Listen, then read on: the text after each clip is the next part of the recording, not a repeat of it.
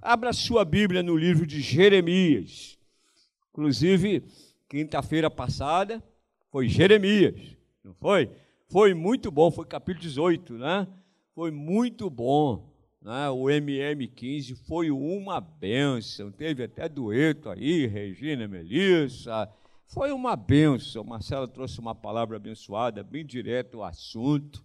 Então foi, foi muito bom estarmos na casa de Deus. Quantos estão felizes por estar na casa de Deus? Aleluia. Poxa, é um privilégio, né? Quantos queriam estar e não podem estar, não é? Eu vou passar por isso semana que vem, não poder estar aqui, quando na verdade queria estar.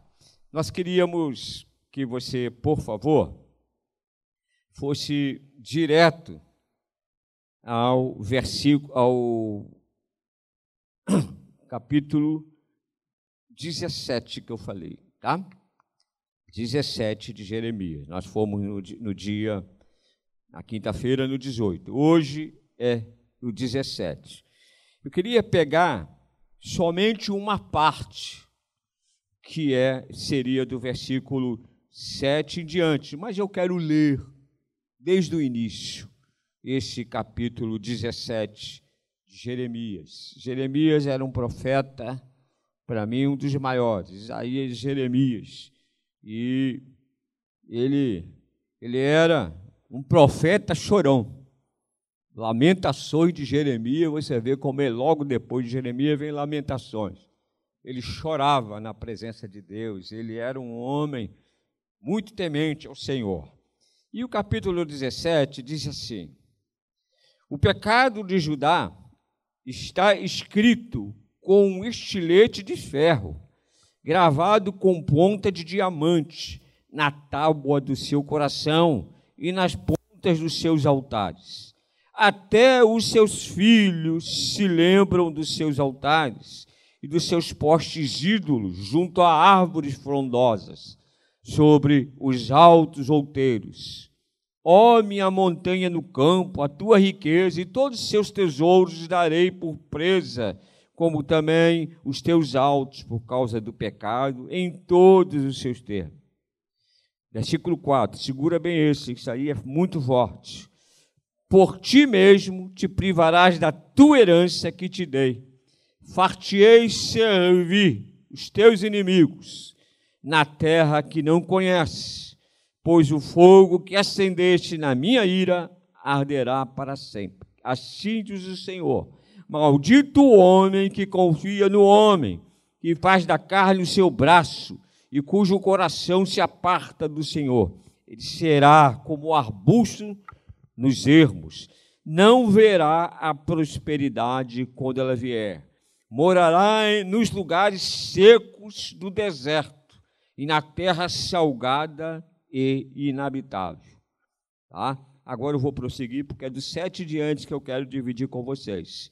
Bendito o homem que confia no Senhor, cuja esperança é o Senhor. Ele será como a árvore plantada junto às águas, que estende suas raízes para o ribeiro. Não receia quando vem o calor, nem as folhas são sempre verdes no ano da sequidão não se perturba, nem deixa de ter dar fruto. Enganoso é o coração, mais do que todas as coisas, aí corrigir quem o conhecerá. Preste bem atenção. Eu sou o Senhor, esquadrinho o coração e provo a mente. E é isto para dar a cada um segundo os seus caminhos e segundo o fruto das suas ações, como prediz que choca os ovos, quem não pôs, assim é aquele que ajunta riqueza, mas não retamente. Na metade dos seus dias, ela, elas o deixarão, e no seu fim ele se mostrará insensato. Trono de glória exaltado desde o princípio é o lugar do nosso santuário. Ó Senhor, esperança de Israel, todos os que te deixam serão envergonhados. Os que se apartam de ti serão escritos no pó, porque abandonaram o Senhor, a fonte de água viva. Cura-me, ó Senhor, e serei curado. Salva-me serei salvo, pois tu és o meu louvor. Eles me perguntam: onde está a palavra do Senhor? Que cumpre agora. Eu não me recusei a ser o seu pastor, tampouco desejei o dia da aflição, tu sabes. O que saiu dos meus lábios está diante da tua face. Não me sejas por espanto. Não me, me sejas por espanto. Tu és o meu refúgio no dia da calamidade. Envergonhe os que me perseguem, mas que envergonhe os seus, assombre-se dele. Mas não se assombre, traze sobre eles o dia da calamidade, destrói com toda a dobrada de destruição. Pai querido, nós louvamos o teu nome. Louvamos a ti pela tua palavra. Como é agradável estar na tua casa, Senhor. O louvor, Senhor, habita, Senhor, nos nossos corações. Quando nós levantamos as nossas mãos e com os nossos lábios louvamos a ti. Obrigado, Jesus. Mas agora, Senhor, é a tua palavra nós necessitamos dela, Senhor, que ela possa frutificar nos nossos corações esta manhã, em nome de Jesus. Irmãos, nós estamos falando aqui sobre Israel, que abandonou ao Senhor, tomou um caminho escuso. Então, eu queria falar quando o homem se arrepende, não é? o que falamos anteriormente, o que a perda espiritual ela nos traz. E quando você lê esse versículo 4, irmãos, é de arrepiar. Porque ele diz assim: Por ti mesmo, por ti mesmo, te privarás da tua herança que te dei. Far-te-ei servir os seus inimigos na terra que não conheces, pois o fogo que acendeste na minha ira arderá para sempre. O povo pecou contra Deus. O povo se afastou de Deus. O povo tinha tudo. Por isso que eu costumo dizer: o melhor caminho é estar no caminho do Senhor. Amém, irmão? O melhor caminho é estar no caminho do Senhor. Aí eu quero partir para o versículo 7, aonde eu queria falar. Ele aqui, ele começa a falar na bem-aventurança: Bendito o homem que confia no Senhor. Irmãos, nós estamos vivendo dias complicados e nós sabemos que a cada dia está afunilando muito mais e mais ainda afunilará. E nós sabemos que não existe outro caminho, amém, irmãos? Tinha gente que tinha dúvida anteriormente, mas atualmente a gente tem visto tantas pessoas se converter que pensava que todos os caminhos levavam a Deus. Mas hoje não existe outro caminho, é bem claro, irmãos. Ou o homem permanece no caminho que leva a Deus, ou ele sofrerá e perderá tudo que ele conquistou. Porque aqui Israel nós vimos nesse versículo 4. Tristeza, ele tinha e passou a ser serviçal do outro. Bendito o homem que confia no Senhor e cuja esperança é o Senhor. Versículo 8 diz: Ele será como árvore. Irmãos, o que eu queria dizer nesta manhã? Coloque a sua confiança em Deus. Coloque a sua confiança em Deus. Essa é a frase que eu queria deixar essa manhã. Coloque sempre a sua confiança em Deus, independente do que venha a acontecer na trajetória. Coloque a sua confiança em Deus. Uma outra coisa que eu queria deixar bem claro porque nós sabemos, procure sempre atualizar e revisar as suas decisões. Tome muito cuidado com as suas decisões. A sua decisão vai te mostrar o caminho de vida ou o caminho de destruição. Veja bem, revise sempre, pense sempre antes de tomar decisões. Olha o que o que diz, é, é, como aqui no versículo 8: Ele será como a árvore plantada junto à água, que estende as suas raízes até o ribeiro. Não receia quando vem o calor, não é? Não receia quando as folhas não sempre são verdes. Nem sempre, já ouviu falar um ditado? Nem sempre tudo é verde, não é? Nem sempre a paisagem é muito boa na trajetória das nossas vidas. Não pense que vai ser só dessa forma, tá? Só tudo bem. Ah, beleza, não é? Beleza, tá tudo bem. Não, no mundo nós teremos algumas dificuldades na trajetória. Procure sempre atualizar e revisar as suas decisões. Ah, o povo de Israel era o povo escolhido por Deus. E às vezes eu fico pensando, sabe, pastor, se talvez não tivesse acontecido isso com o povo de Israel, nós hoje não estaríamos aqui. Nós continuaríamos a sermos gentios, não é verdade? Eu acho que era dessa forma. Não é? Porque eles rejeitaram. Aí o Senhor veio quer Procurar os gentios. Eu e vocês somos enxertados na árvore, amém, irmãos? Nós somos enxertos na árvore. E que tem dado fruto, não é? procure sempre atualizar as suas decisões. Ao, ao dar sua passada, pense bem o que você vai fazer, aonde você vai colocar aquilo que você ganhou, aonde você vai investir naquilo que Deus tem te dado, não é? E eu acho sempre e digo, o maior investimento é a família, meus irmãos o maior pecúlio que o homem pode ter é a família. A família, por quê? A família é órgão que Deus criou.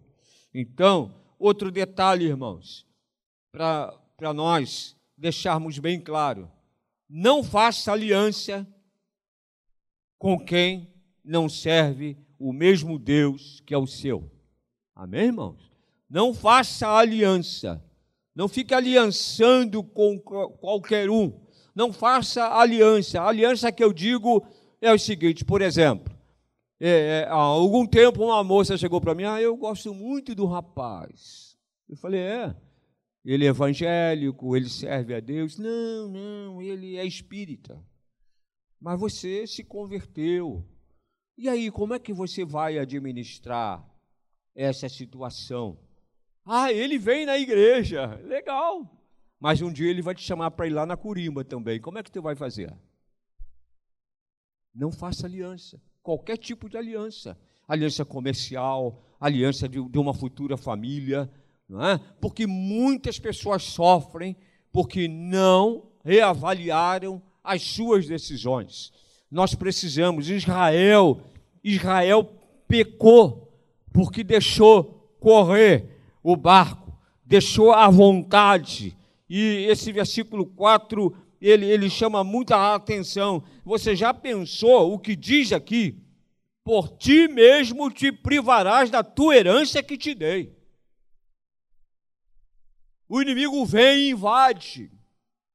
A Bíblia diz que ele é ladrão. Amém, irmão? Não diz? Ele veio para matar, roubar e destruir. Quem rouba é ladrão.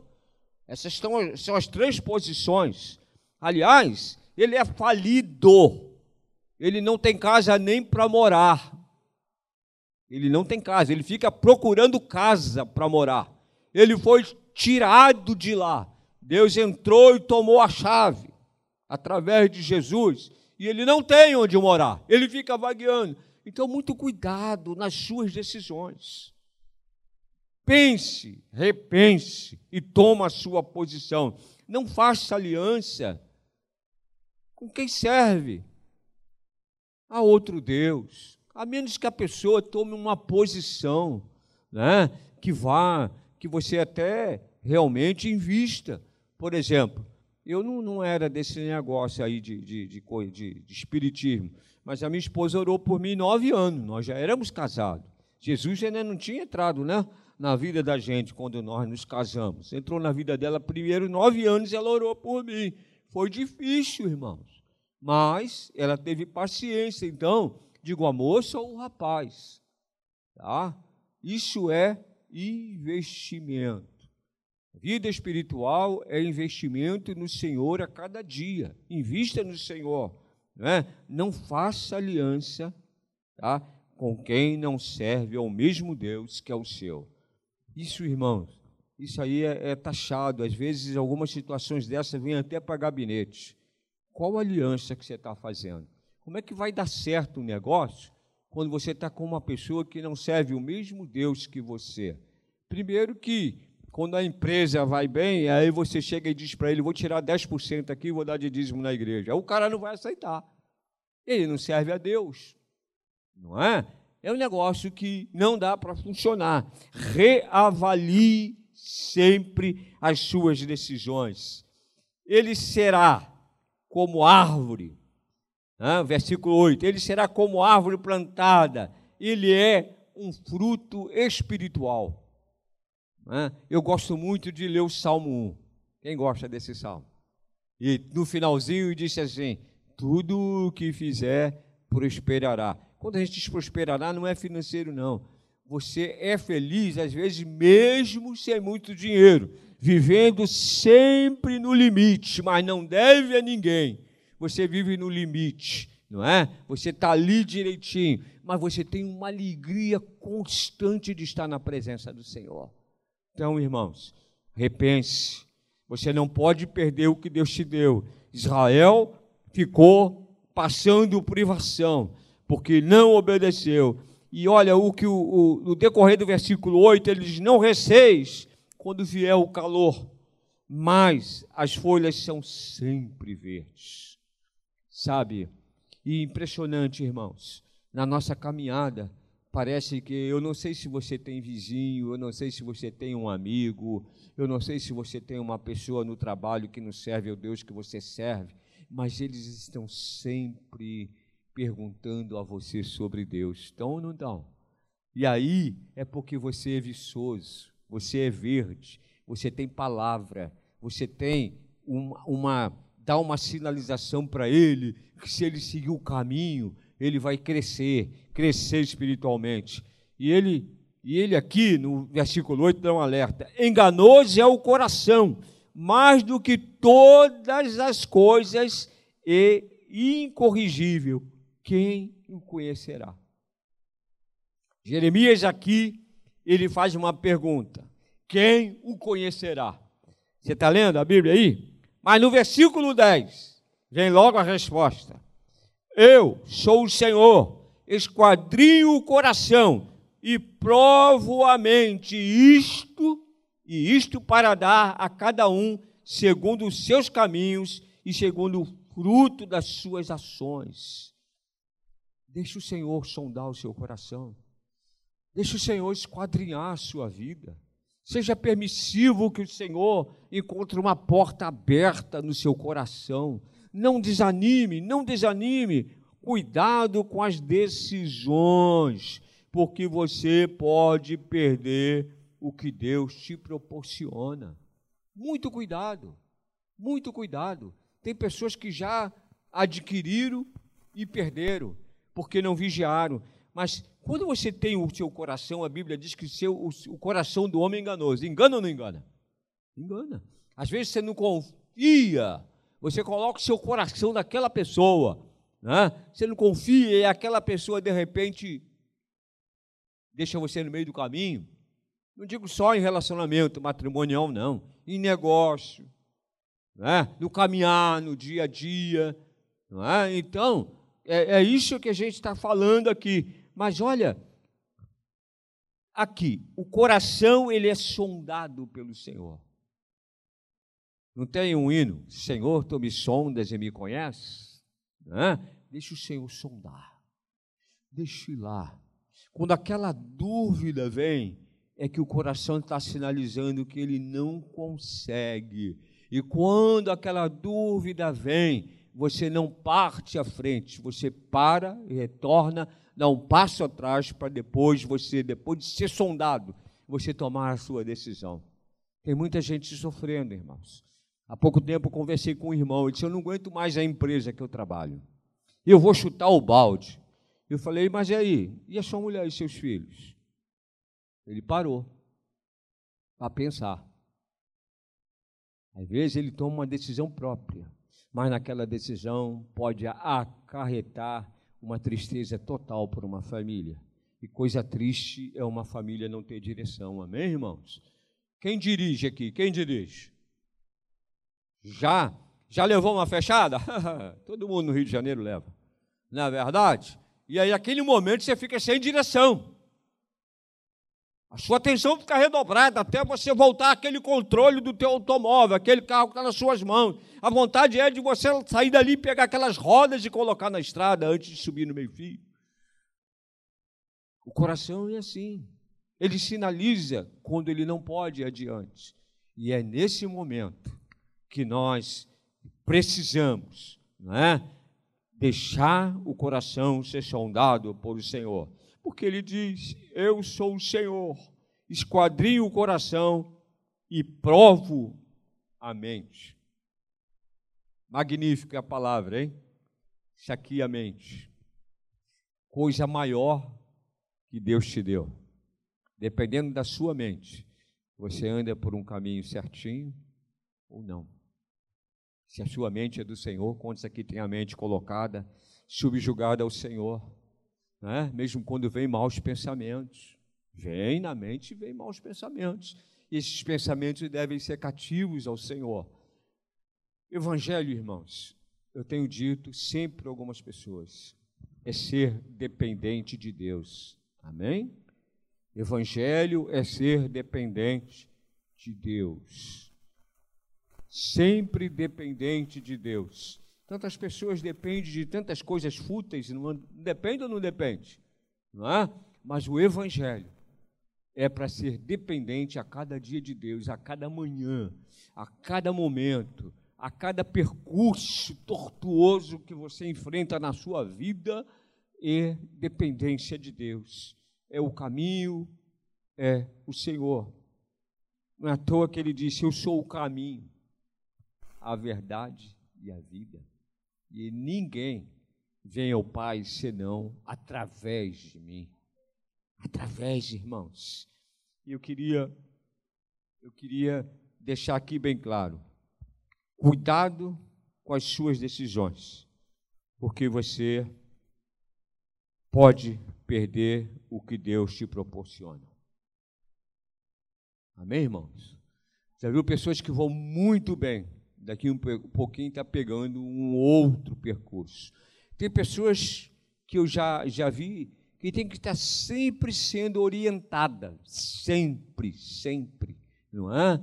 Então, quando a pessoa que quer uma orientação, ela é disponível a receber essa orientação, legal.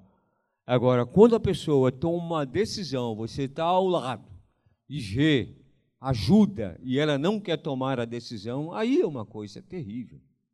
Então, querido, a palavra de Deus disse: Eu, o Senhor, esquadrinho o coração e provo a mente, e isto para dar a cada um segundo os seus caminhos e segundo as suas ações.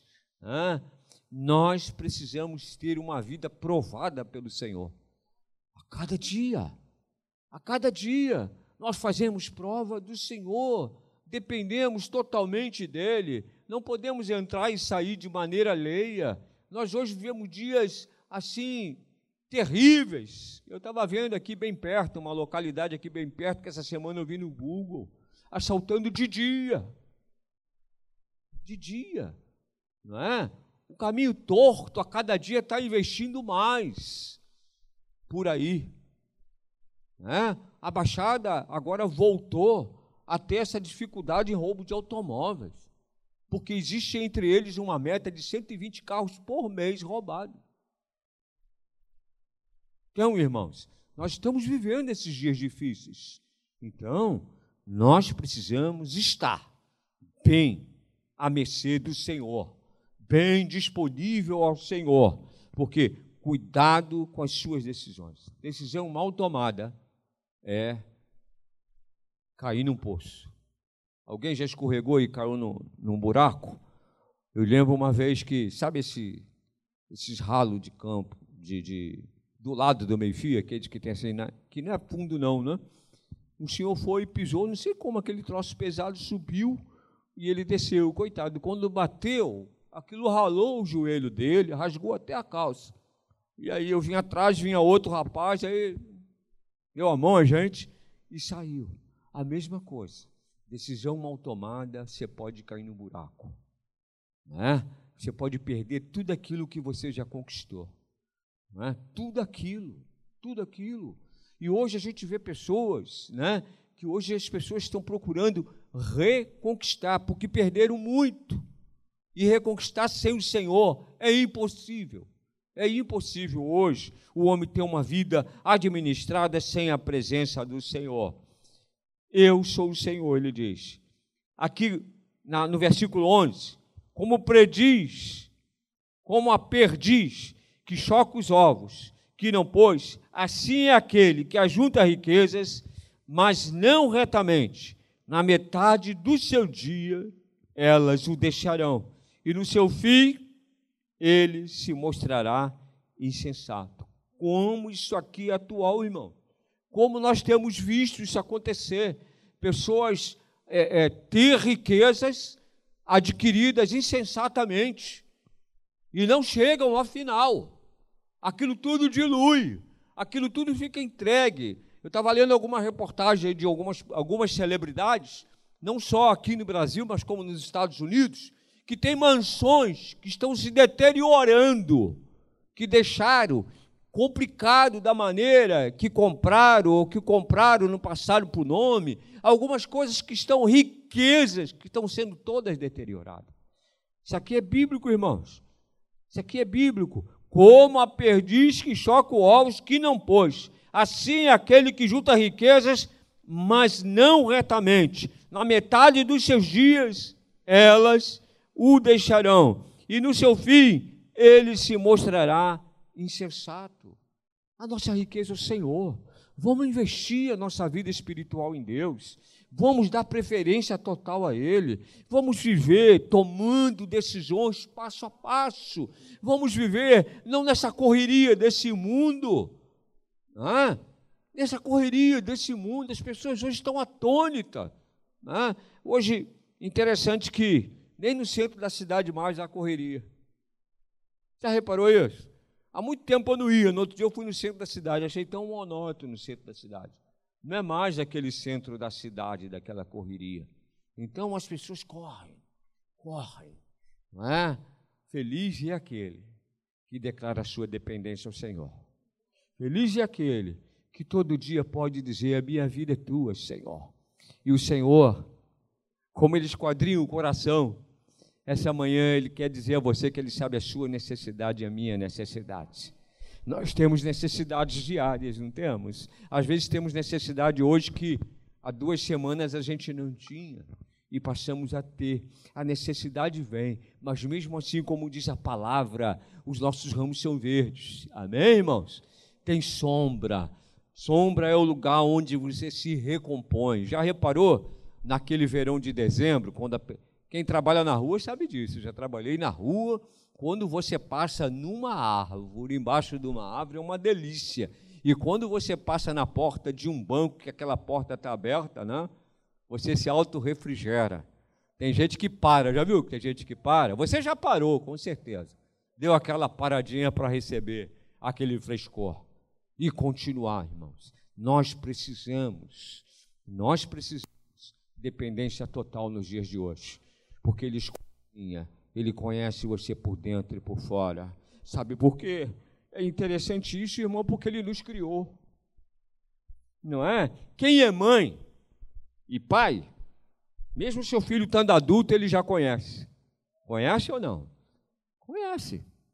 Conhece a maneira até dele pensar. Antes dele falar, você já sabe o que ele precisa. Porque esse contato de pai, filho e mãe é como se fosse bíblico, irmãos. O Pai tem esse contato com você. E se tratando de Deus, Ele é um Pai que não abandona. Que Deus é esse, irmãos? Que deu o seu único filho para mim e por você. Às vezes eu começo a analisar, gente, o plano da salvação, por isso que quem está no mundo não consegue entender, não consegue entender como Deus dá aquele filho único dele, para que todo aquele que nele crê não morra, mas tenha a vida eterna. Se amor, amor igual não há. Não há, irmão. Esse Deus é aquele que diz aqui que ele esquadrinha o seu coração. Ele provavelmente, e isto para dar a cada um segundo os seus caminhos, segundo o fruto das suas ações. Versículo 12. Trono de glória, exaltado desde o princípio, é o lugar do nosso santuário. Amém? Deus nos salvou para a gente estar no lugar sagrado. Amém? Você pode estar no metrô, mas aquele metrô pode ser um lugar sagrado para você. Você leva o emblema do Senhor.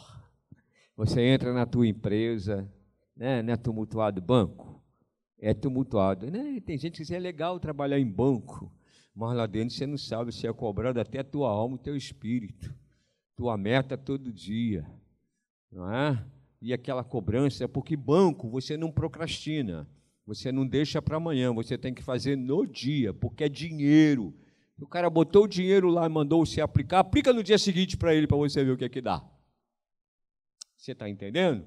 Então, é cobrança. E nós somos sagrados. Quem é sagrado aqui, diga amém. Aonde nós entramos, nós somos sagrados o Senhor, né? é trono de glória exaltado desde o princípio, é o lugar do nosso santuário. Aí ele diz aqui, ó, ó Senhor, versículo 13, esperança de Israel, todos os que te deixam serão, olha só, irmão, todos os que te deixam serão envergonhados. Quer ser envergonhado ou quer estar na presença do Senhor? Não dá para deixar, irmãos. Não dá para deixar. Essa coisa é caminhar junto, junto, caminhando sempre, porque os dias não dá para caminharmos sem o Senhor. Os dias viventes, os dias de hoje, não dá para caminhar sem o Senhor. Amém?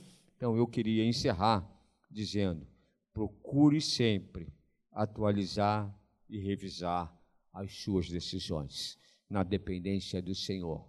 A cada dia você possa depender dele a cada dia você possa entender que a salvação fez de você uma pessoa consagrada em Cristo Jesus. Você não é um lugar qualquer. Aonde você entra, você resplandece luz. Amém, irmãos? Aonde você entra, as trevas saem. Aonde você entra, o poder de Deus está com você. Israel foi envergonhado porque o povo abandonou a Deus e nós não queremos envergonhá-lo, amém? Em nome de Jesus.